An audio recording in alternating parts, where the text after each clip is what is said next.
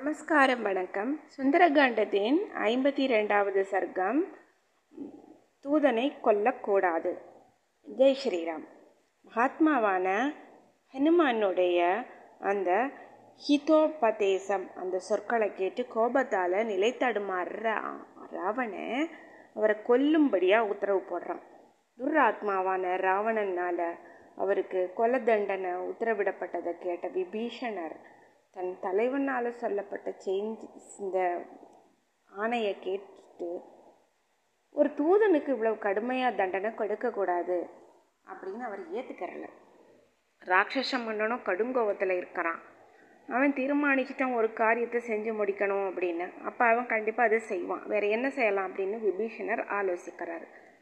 பேச்சில் கொஞ்சம் வல்லவராக இருக்கிற அவர் ஒரு தீர்மானத்துக்கு வந்து மரியாதையோட அறிவுரை கூறுற நோக்கத்தோட எதிரிகளை வெற்றி கொள்பவன் முன் பிறந்தவனான அவனை பார்த்துட்டு அதாவது முன் பிறந்தவன்னா இவருக்கு முன்ன பிறந்தவர் விபீஷணருக்கு முன்ன பிறந்தவன் தான் ராவணன்.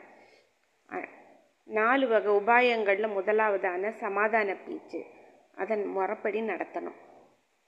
சாமோபாயமா அதாவது ரொம்ப நல்ல தரக்கூடிய சொல்லலாம் சொல்கிறான் ராட்சசேந்திரரே அப்படின்னு சொல்கிறாரு விபீஷண ஆழ்வார். கோபத்தை விட்டுருங்க மன அமைதியை பெறுங்க நான் சொல்ல போகிற விஷயத்தை கேளுங்க அப்படிங்கிறாரு. பகுத்தறியக்கூடியவங்களில் நன்னெலியாளர்களான மாமன்னர்கள் தூதனை கொல்ல செய்ய கொலை செய்ய மாட்டாங்க.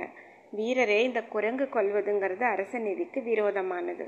உலக நடைமுறைக்கு ஒவ்வாதது. உங்களை போன்றவர்களுக்கு பொருந்தாதது. நான் நீங்கள் தர்மம் தெரிஞ்சவங்க நன்றி இருக்கிறவங்க அரச நீதியில் நிபுணர் பகுத்தறிவு ஆற்றல் இருக்கிறவங்க பிராணிகளோட பரமார்த்தத்தை அறிஞ்சவங்க. உங்களை போகிற பேரறிஞர்களே கோபத்துக்கு இடம் கொடுத்தா அப்புறம் தர்ம விரோதமான காரியங்களில் ஈடுபட்டால் சாஸ்திரங்களை படிப்பது அப்படிங்கிறது ரொம்ப வீணான ஒரு காரியமாயிரும். ராட்சச மன்னரே எதிரிகளை அழிக்கிறவரே வெல்ல முடியாதவரே தயவு பண்ணுங்க மனசு இறங்குங்க. செய்யத்தக்கது எது செய்யத்தகாதது எதுன்னு கொஞ்சம் நல்ல தீர்மானம் பண்ணிட்டு ஒரு தூதுவனுக்கு தண்டனை கொடுங்க. ராட்சச தலைவனான ராவணன் விபீஷணரோட சொற்களை கேட்டுட்டு பெருங்கோவத்தோட பதில் சொல்கிறான் எதிரிகளை அடக்குபவனே பாவிகளை வதம் செஞ்சால் பாவம் ஏற்பட்டுறாது அதனால பாவக்காரியம் செஞ்சிருக்கிற இந்த வானரத்தை நான் கொல்ல போகிறேன் அதர்மத்துக்கு வேறு மாறி இருக்கிறது. ரொம்ப கோபத்தோட விளைவா இழிந்த பண்பாட்டை காட்டுறதா இருந்த அந்த சொல்ல கேட்டு அறிஞர்களில் சிறந்தவனான விபீஷணன் ரொம்ப பெரும் தத்துவங்கள் அடங்கிய சொல்ல சொல்கிறான் லங்கேஸ்வரரே ராட்சச மன்னரே மன அமைதி பெறுவீங்களாம் தர்மம் அர்த்தம் அப்படிங்கிற புருஷார்த்தங்களோட கூடின என் பேச்சை கேளுங்க. மன்னரே எந்த இடத்துலையும் எந்த காலத்துலேயும் தூதர்கள் கொல்லத்தக்கவங்களே இல்லை அப்படின்னு மேலோர்கள் சொல்லியிருக்காங்க. ஏன்னா உங்கள் நம்மளுடைய எஜமானன் சொன்ன செய்தியை தான் தூதர்கள் எல்லாம் சொல்கிறாங்க அவங்க இதுவே வந்து பலம் பாஞ்ச எதிரி அப்படிங்கிறதுல சந்தேகம் இல்லை. ஆனால் இவனால் நமக்கு வெறுப்பை தரக்கூடிய இணை இல்லாத ஏராளமான அழிவு காரியங்கள் எல்லாம் உண்டாயிருக்குதுங்கிறது மறுக்க முடியாத ஒரு உண்மைதான். இருந்தாலும் நீதிமான்கள் தூதனோட கொலையை ஆதரித்து பேச மாட்டாங்க. கொலை தண்டனை தவிர தூதர்களுக்கு கொடுக்கக்கூடிய பலவிதமான வேறு தண்டனைகள் இருக்குதே.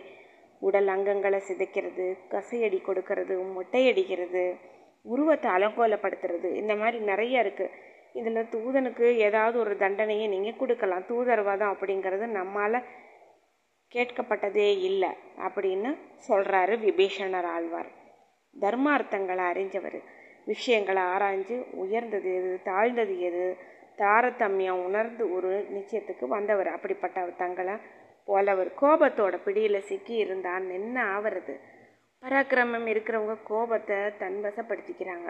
தர்மத்தை பற்றிய ஆராய்ச்சியில் உலக விஷயங்களில் அறநூல்களோட கருத்துக்களை ஆராய்ஞ்சு ஏற்றுக்கொள்றதுல தான். தங்களுக்கு சமமானவர் யாருமே இல்லை. தேவாசுரர்கள் எல்லாரையும் காட்டிலும் நீங்கள் மேலானவர். அரக்கர்கோனே அப்படின்னு சொல்லிட்டு நீங்கள் சூரர் வீரர் தேவ அசுரர்களால் ஜெயிக்க முடியாதவர். போர்களில் பல தடவை மாமன்னர்கள் தைரியம் புரிஞ்ச தேவாசுரர்கள் எல்லாருமே வெல்லப்பட்டிருக்கிறாங்க உங்களால். சூரர் வீரர் வெல்ல முடியாதவர் தேவ தைத்தியர்களோட வைரியான உங்களோட மனசுக்கு இப்படி ஒரு அசோகவனத்தை அழிக்கக்கூடிய ராட்சசங்களை கொல்ற மாதிரியான வேதனையை மூடர்கள் தான் செய்வாங்க. அவங்க நிச்சயமாக இப்போது பிராணனை விட்டவங்களாயிட்டாங்க. இந்த வானரத்தை கொல்றதுல எந்த ஒரு பலனையும் நான் பார்க்கல.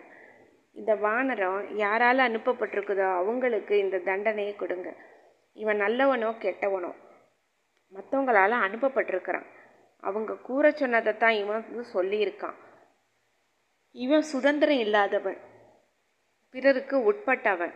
தூதனுக்கு கொடிய தண்டனை கொடுக்கக்கூடாது மன்னா இன்னும் கேளுங்க. இவனை கொண்டுட்டா ஆகாய மார்க்கமா? பெருங்கடலை தாண்டி இங்கே. மறுபடி வரக்கூடிய வேறொருவரை எனக்கு தெரியலை. இவரை தவிர வேற யாராலையும் கடலை தாண்டி வர முடியாது. எதிரிகளை வெற்றி கொள்றவரே இவனோட வதத்தில் மனசை செலுத்தாதீங்க. நீங்கள் இந்திரர்கள் தேவர்கள் பால கோபத்தை காட்டுங்க. மகாபலசானியால் நீங்கள் இந்த சிறு வானரத்துக்கிட்ட கோபம் கொள்வது வந்து பொருத்தமே ஆகாது. குரூரமான புத்தி இருக்கக்கூடிய அந்த ரெண்டு மானுட அரசகுமாரர்கள் அதாவது கிருஷ்ணகுந்தைக்கும் இலங்கை நகரத்துக்கும் இடையே மிக நீண்ட தூரம் இருக்கிறதால தடப்பட்டிருக்கிறாங்க. போரில் விருப்பம் இருக்கிறவங்களே இவனை நீங்கள் கொண்டுட்டீங்கன்னா யுத்தத்துக்கு அவங்கள அழைச்சிட்டு வரக்கூடிய இன்னொரு தூதன் எனக்கு தெரியலை. பராக்கிரமம் உற்சாகம் மனோதைரியம் இருக்கிறவர் நீங்கள் தேவாசுரர்களால் ஜெயிக்கப்பட முடியாதவர் நீங்கள் ராட்சச நெஞ்சங்களை மகிழ்விக்கிறவர் நீங்கள் கையற்ற தூரத்துக்கு வந்திருக்கிற ஒரு யுத்தத்தை நீங்கள் இந்த முடிவுனால நாசம் செய்யறது நியாயம் இல்லை. உங்களோட படை வீரர்கள் உங்கள் நன்மையை தான் நினப்பாங்க. சூரர்கள் உங்கள் பிடியில் இருக்கிறவங்க நல்ல குணங்கள் இருக்கிற உயர்ந்த குண குலங்களில் பிறந்தவங்க நெஞ்சில் தைரியம் இருக்கிறவங்க ஆயுதங்கள் தாங்குபவர்களில் முதன்மையானவங்க.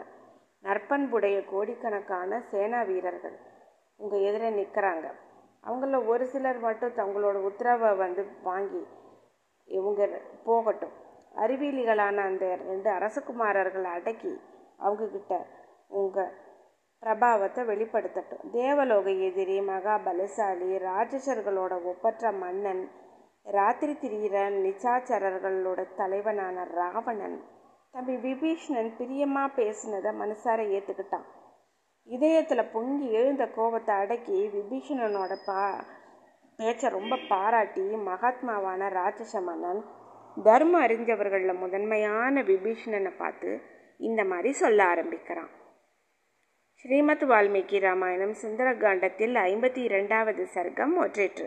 ஜெய் ஸ்ரீராம். நீ அடுத்து நம்ம பார்க்க போகிறது ஐம்பத்தி மூன்றாவது சர்க்கம் ஹனுமானின் வாலில் தீ வைத்தல். அதுதான் ஐம்பத்தி மூன்றாவது சர்க்கம். இனி அடுத்து நம்ம அதைத்தான் பார்ப்போம். ஜெய் ஸ்ரீராம்.